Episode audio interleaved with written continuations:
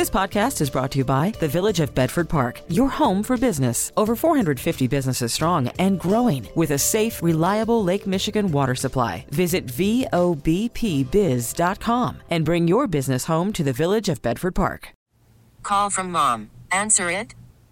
Call silenced. Instacart knows nothing gets between you and the game. That's why they make ordering from your couch easy. Stock up today and get all your groceries for the week delivered in as fast as 30 minutes without missing a minute of the game. You have 47 new voicemails. Download the app to get free delivery on your first three orders while supplies last. Minimum $10 per order. Additional terms apply. Now, the WBBM Noon Business Hour.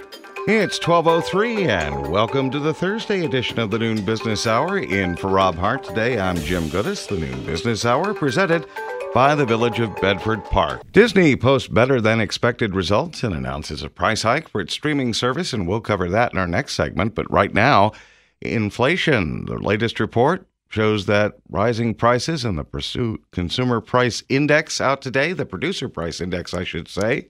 And we're joined by Paul Christopher, the head of global market strategy at Wells Fargo Investment Institute in St. Louis. So, Paul, your take on the numbers today.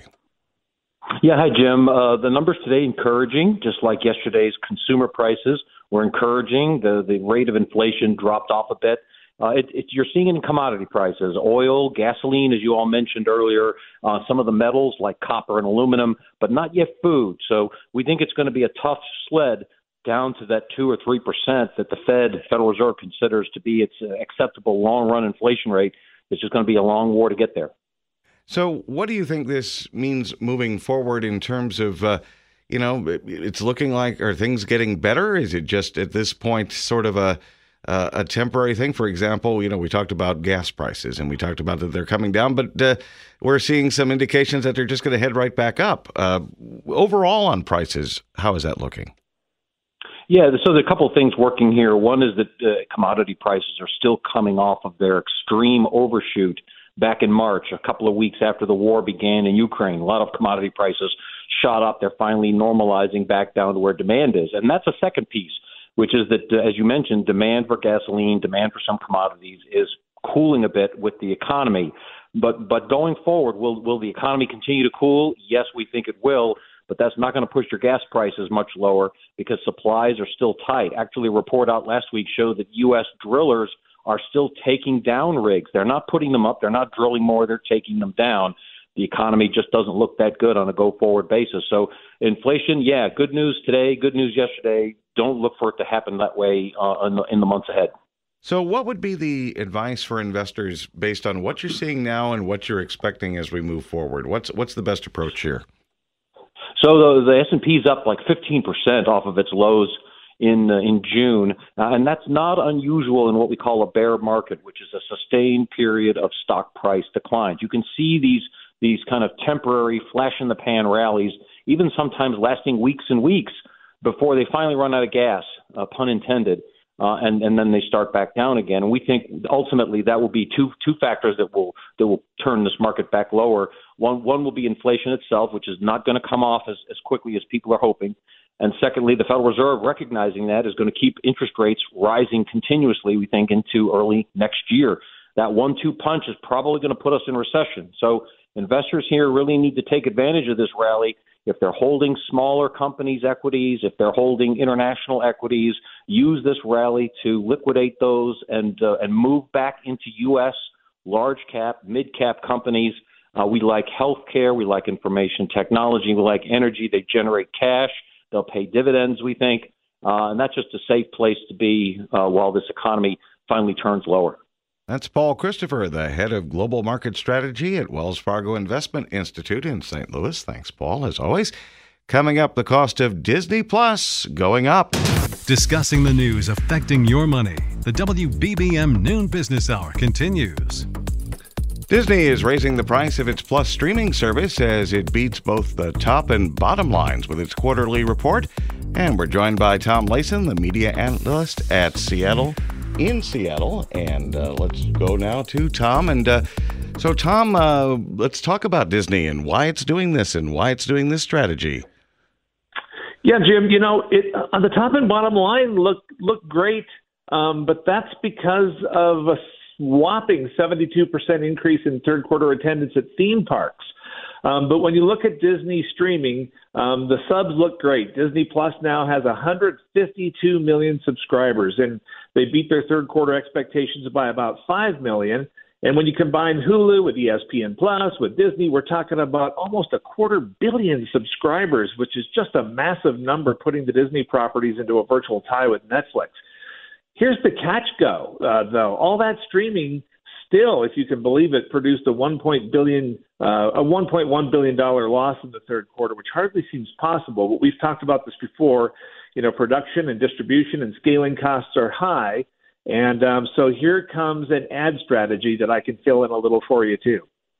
All right, what we've talked about, you know, different strategies that the streaming services are using in order to. Uh, you know, trying to find different ways to to monetize. Disney, mm-hmm. in its position and, and from what it has to offer and that sort of thing, does that put it in a you know better position to do this than you know say a Netflix or or some other streaming service that you know might be looking at ads as part of its revenue structure? It should because Disney brings such an incredible library to the table to start its streaming um, service, and like you you know we heard the subs are high, so with that, however, is this lack of profitability. They think they can be profitable by 2024, but here's what it's going to take.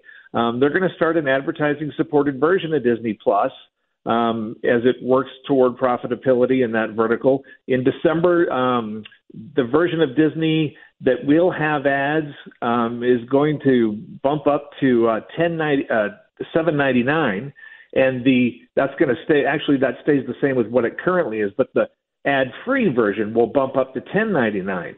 So you're looking at a price increase there for for something without ads. Hulu's going to do the same thing.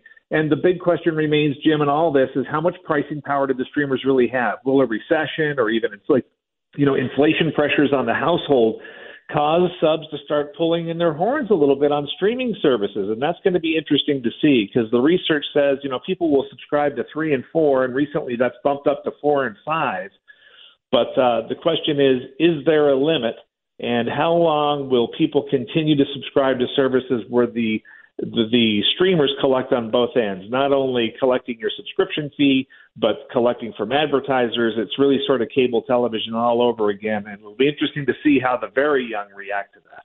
All right, that's Tom Layson, the media analyst out of Seattle, Washington. Thank you for your perspective on Disney's future strategy, where you can pay for Disney or you can pay a little bit more and not necessarily have to watch ads. By the way, he's on Twitter at Tom Layson. Up next, a look at financial markets through the lens of a contrarian. And now let's check in and talk about the fact that investors have turned bullish on stocks in a real hurry as markets have marched higher since their mid June lows.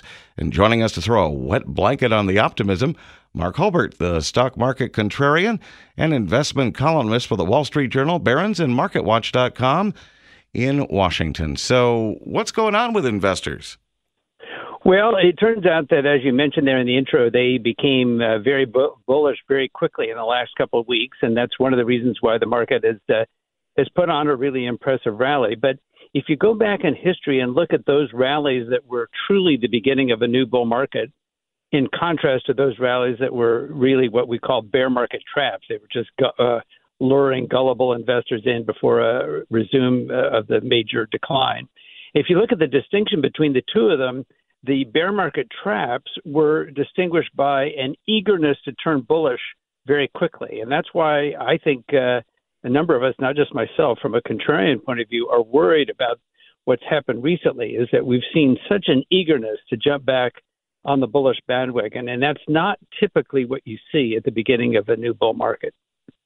So, your advice for investors at this point, um, you know, while we're seeing this optimism and we're we're seeing this, what would you say is the best approach if you were going to advise an investor right now on what to do and how to proceed? Well, that's a great question, and indeed, I should preface everything I say by this is really uh, we're looking at you know very short-term movements for which you know all we can do is have uh, an educated guess, and it's not something on which you should be betting major portions of your uh, your your retirement portfolio or your financial well-being. So this is just a guess as to where we are. Most of our, our listeners, I would guess, should be focusing on the long term, and uh, probably should have uh, stayed the course during this bear market, as a number of us were saying all along. If you're not fully invested, or at least as invested in equities as you would like in in a normal period of time, what I suggest is that people figure out a plan as to how to to get there. It may be that you I mean, here's one example: divide your your uh, whatever portion that you're short relative to where you want to be in the stock market, divide it into four segments and have a rule. Say if the market does this, you'll put in the first of those four segments. The market does that, you'll put in the second, and and come up with a set of rules that deal with all possibilities because the market can do anything, as we know. But the key thing is to have a plan. What happens is that most of us don't have a plan. We then react after the fact so, as uh, indeed what we're talking about today, the market goes up. All of a sudden, people decide to put more money in the market. And that typically is one of the worst things to do. You're always chasing what happened yesterday, and the market can turn on a dime and cause you to end up losing a lot of money. That's Mark Hulbert, the stock market contrarian and investment columnist for the Wall Street Journal, Barron's, and MarketWatch.com. Call from mom. Answer it. Call silenced. Instacart knows nothing gets between you and the game. That's why they make ordering from your couch easy. Stock up today and get all your groceries for the week delivered in as fast as 30 minutes without missing a minute of the game. You have 47 new voicemails. Download the app to get free delivery on your first three orders while supplies last. Minimum $10 per order. Additional terms apply. This is Chicago's news, traffic, and weather station, News Radio 1059. The WBBM Noon Business Hour continues. It's 12:30 and welcome to the second half of the Noon Business Hour presented by the Village of Bedford Park. I'm Jim Goodison for Rob Hart. An armed intruder tries to get into the FBI office in Cincinnati. There's been a rise in violent threats seen on social media since the federal raid on the Trump estate this week. On Technology Thursday, the latest chatbot from Meta can convincingly mimic how humans communicate on the internet. There's a comeback in the cryptocurrency market. Right now on Wall Street, the Dow is up 207 points, the S&P 500 up 23, and the Nasdaq's ahead by 20 points. AccuWeather says we'll have a breezy day. We'll have a mix of clouds and sun, highs ranging from 74 at the lake to 78 inland. Right now, it's 76 under partly sunny skies at O'Hare at 1231. An armed man approached the FBI Cincinnati office, fled after being confronted by agents, and later exchanged gunfire in a standoff with law enforcement. Officials say the man was wearing body armor and that the shots were fired on a highway. Interstate 71 is closed in both directions and locked down for a mile radius near the scene. More threats of violence against federal authorities have been seen on social media since the search of former President Trump's Mar-a-Lago estate this week. Calls for a civil war have intensified online in the wake of the FBI's raid of former President Trump's Mar-a-Lago estate. Far-right extremists have pushed deep state conspiracy theories across social media platforms. But Rita Katz of Site Intelligence Groups tells CBS News that while rhetoric online resembles what she saw ahead of the January 6th Capitol insurrection, we have not yet seen the discourse reach the same volume and prevalence. Katz says, quote, this is not a January 6th level situation. Nicole Sganga, CBS News, Washington. It's 1232.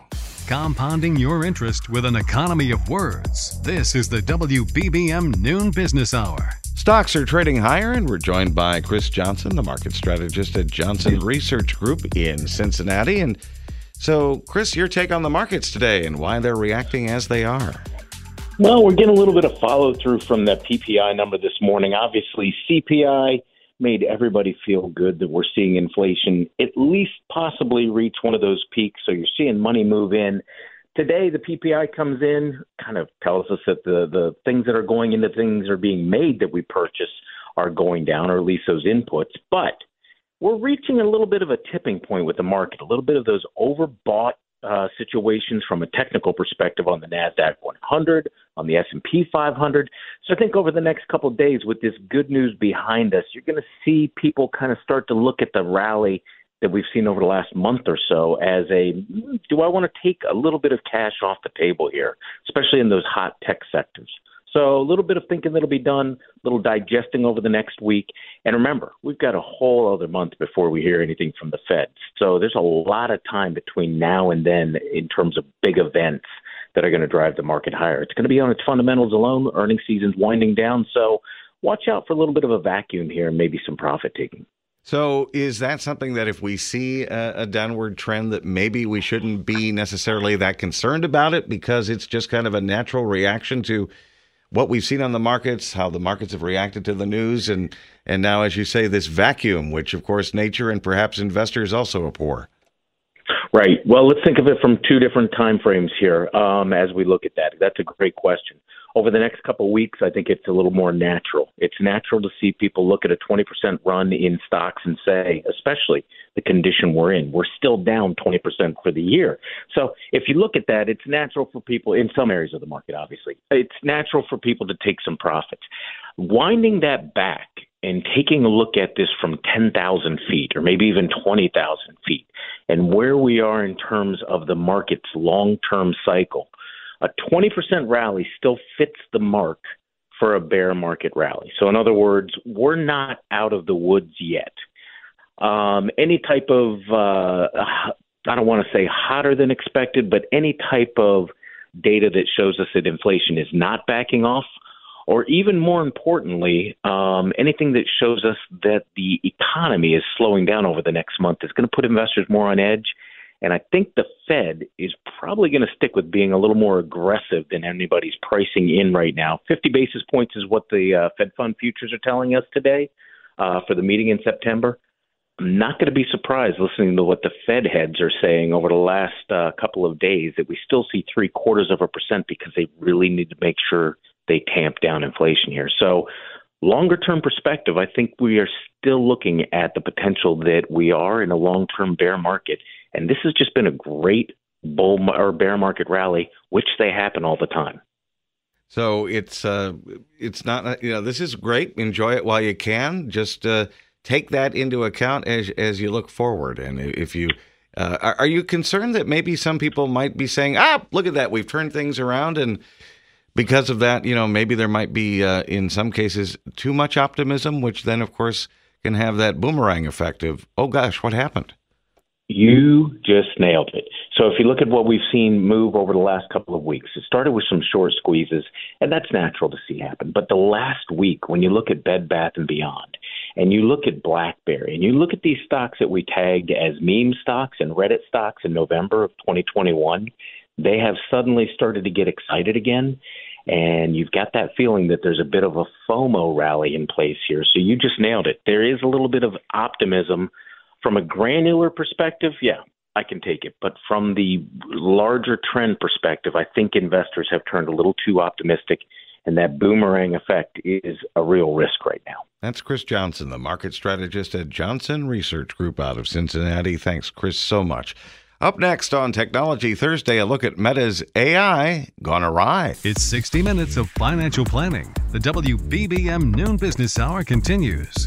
It's Technology Thursday, and this afternoon we're learning about the latest chatbot developed by Facebook parent company Meta. And we welcome Paul Hochman, the president of Humongous Media, former tech editor for the Today Show out of Cambridge, Massachusetts. So, Paul, what's going on with chatbot and Meta? Well, chatbot is, as as you can imagine from the name, is essentially an AI-driven algorithm that tries to respond to inputs like questions that you or I might ask it in a human way. And uh, and Meta claims that it's getting better and better. This is Chatbot three, I should point out, or excuse me, BlenderBot three is the name of the what what this chatbot is. BlenderBot three, and there have been a one and two. They claim that it's improved dramatically, uh, specifically 31 percent uh, improved on conversational tasks, factually incorrect a lot less, 47% less often, and so on. But basically, it's an AI driven chat function that allows uh, a company, theoretically, to set up conversations with customers in a way that feels and seems human to the customer. That's the goal. Now, how good is it? And I guess there have been some concerns raised mm-hmm. about uh, that it might be so good in some cases that it can actually fool us and not necessarily in a good way?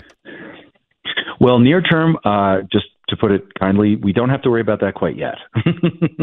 well, that's um, good. In other words, it is it is yes, it is actually incredibly accurate. I don't want to make light of what the engineers have pulled off there at Meta. They've done an amazing job. Um, but the, the, for example, the the uh, AI that drives it and the uh, BlenderBot 3 itself thinks of itself as sentient. In other words, it thinks it's thinking, uh, and it responds to questions about its behavior uh, by things by saying "quote unquote" things like "the fact that I'm alive and conscious right now makes me human," as well as having emotions and being able to reason logically. In other words, that is what came out of this bot. Now, anybody reading that would say, "Wow, that sounds pretty realistic," but the challenge is that it's pulling all of its data, its sort of AI driven information and the learning it does from online resources that have been sent it it had been sent to by meta engineers. Result whatever those resources are are flawed. In other words people have beliefs that the earth is flat. Well if that went into the uh, algorithm well then the, the chatbot is going to think the earth is flat until corrected otherwise. The point is that there are plenty of errors plenty of mistakes.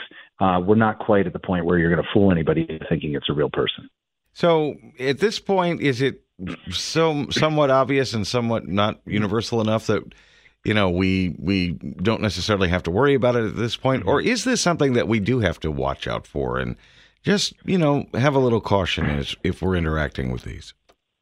Well here here are the pitfalls. I mean it depends on what the chatbot is trying to accomplish. I mean many of us have already interacted with, neither knowingly or not, but with basic chatbot functions and chatbots themselves when we're dealing with customer service. Say you're calling your uh, cellular carrier, and the cellular carrier wants to know what is your issue. And the reason they stick a chatbot on you is because they want to save time uh, on the human beings who will eventually answer your questions the chatbot is to interpret your inputs and be, oh, this person's interested in uh, fixing a technical problem. Well, then that gets shunted to an actual person. So the point of these chatbots is essentially at this point to intercept uh, and to pre and to pre guess at where people are trying to go. That said, they make so many mistakes. Nobody is, and, and, and, anybody interacting with these can get a sense quickly that they are just not aware of what you're saying. And this, by the way, when you import, there's a serious part of this when you import tons and tons of public data, as Meta did, to give this uh, chatbot its basic background information, if you import it from, you know, the, the old uh, engineer saying garbage in, garbage out, well, if you get offensive stuff that went in, you're going to get offensive stuff coming out. So any company thinking about a chatbot as interacting with customers, beware because those those bad inputs can also impact the uh, the experience. That's Paul Hochman, the president of Humongous Media, former tech editor for the Today Show out of Cambridge. Thanks, Paul as always. Join us at this time tomorrow for Entrepreneur Friday. And still to come, the latest on the crypto roller coaster ride. Money Talks as the WBBM Noon Business Hour continues. Well, if money talks, uh, Ether and crypto in general are speaking loudly. The Ether surging to a new two month high, Ethereum, while crypto making a comeback. And we welcome Bill Ulivari, the head of Cynical Capital Management, the owner in Glenview, and the website is cynicalcapital.com. So, Bill, let's talk first about Ethereum. What's going on there and why? Well, basically, Jim, it's a it's, a, it's an upgrade called the merge. And what it's going to do is it's going to change Ethereum from something called a proof of work to proof of stake. So what that really means is we're going from a version of American Idol to America's Got Talent. So, an American Idol, that big TV show, you would have a couple of hundred million people dial in and vote who their favorite candidate is. That's kind of like proof of work, where it's a very democratic way of everybody having a voice, and you have this these people called miners that are are providing the network security. But in America's Got Talent, you have like five judges, and proof of stake is kind of like that. It's kind of like five judges, and each judge holds Ethereum, and they get to cast their votes. So it's it's kind of a good thing for Ethereum because it's really going to fuel and drive much greater adoption in Web 3.0. You know, people who create content, you know, artists and people doing non-fungible tokens will only pay pennies to mint and create their their content, um, you know, on, on the blockchain and it's going to save about 99.9 it's proposed to be 99% more efficient in energy use because you don't have hundreds and hundreds and hundreds if not millions of GPU graphical cards mining Ethereum. It's basically just something called a validator that can be done, say, at Amazon Web Services, you know, in any kind of cloud-based platform. And in general, just at this point, with everything else going on, for those of us who are not following the crypto markets every day, how mm-hmm. how how is crypto doing right now, and what are the current economic conditions? What do those mean for crypto, or or, or can we quantify it that way? That because things are the way they are right now, this is why you should consider or look at, or maybe not look at crypto. Well, you could say what is what does cryptocurrency look like today? You, it's like saying what does the internet look like, or what does email look like in 1996 or 1998. There's still this is the future of technology. This is not going away. It's very very new. And in terms of investing or speculating in cryptocurrency, you have to remember that it is still a growth asset class. It's technology. Uh, it's very speculative, but the payoff could be very very big. And, you know, Ethereum was really not designed to be a currency like Bitcoin or digital cash. It was designed to be an operating system where a program would run the same way everywhere all over the world. So you don't need uh, Apple iOS, Microsoft Windows, Linux, Unix, and a 200 other kind of operating systems. There's no more like PDFs and Word documents and Google um, Office documents. Everything runs uniformly and exactly the same as designed all over the world. So it's extremely exciting. This is going to bring more productivity and the globe. You know, the Earth just got a little flatter. You know, when we when we go to proof of stake, and more and more companies use Ethereum as the backbone of their smart contracts in decentralized uh, Web 3.0. All right, thanks, Bill. Really appreciate the the explanation and giving us a, a really good way of looking at at crypto and especially Ethereum. That's Bill Ulivari, who is the owner of Senecal Capital Management in Glenview. Check out his website at senecalcapital.com. If you missed any part of today's noon business hour, we'll have the replay podcast available shortly at WBBMNewsRadio.com and the Odyssey app. T-Mobile has invested billions to light up America's largest 5G network from big cities to small towns, including right here in yours. And great coverage is just the beginning. Right now, families and small businesses can save up to 20% versus AT&T and Verizon when they switch. Visit your local T-Mobile store today.